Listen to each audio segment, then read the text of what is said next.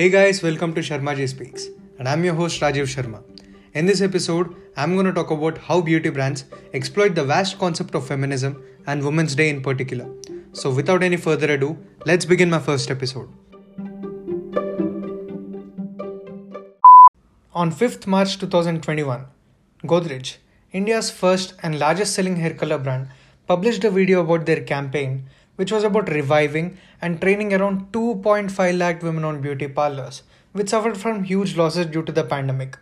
I was astonished about such an amazing initiative, and everything was fine until they gave a statement that every woman is beautiful when she is empowered, and that accurately contradicts to the regular or non-women's day advertising of the same firm. Basically, you will find a woman insecure about her hair color and they insist that the advertisements insist that a person's hair color will define the personality of a person and gray hair is not considered beautiful.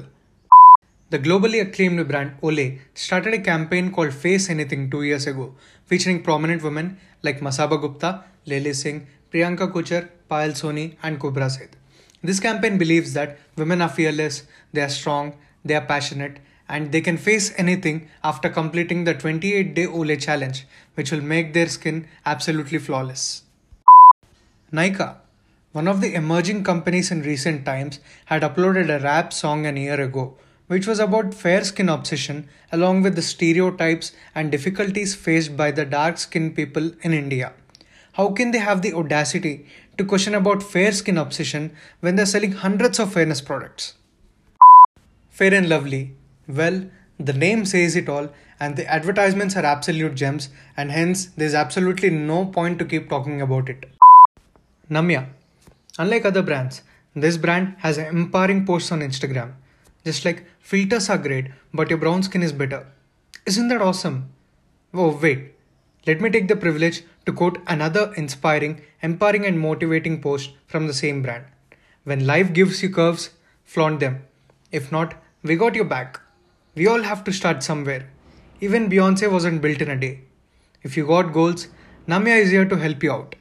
Please buy the luxurious Brazilian bum cream for plumbing and firming. Now the question is, why companies resort to portray fake feminism and wokeness? Well, the answer is simple. CSR. It stands for Corporate Social Responsibility and it plays a clear role in building a company's goodwill which will lead to economical and social growth of the brand. And I'm sure that there are many more examples from various brands showing hypothetical ads in order to trick people. And the intent of this episode is to make everyone aware of the hypocrisy shown by the companies and have zero hatred to the people who are buying from these brands or selling through these brands. Well, that brings us to the end of today's episode. Thank you for listening to my content. If you like it, please like, share, and subscribe. Follow me on my Instagram handle Sharmaji Speaks for more updates, and I'm all ears for your suggestions, your criticism. If you've got something to share, please hit me up. This is your host Rajvi Sharma signing off. Stay tuned until next episode. Peace out.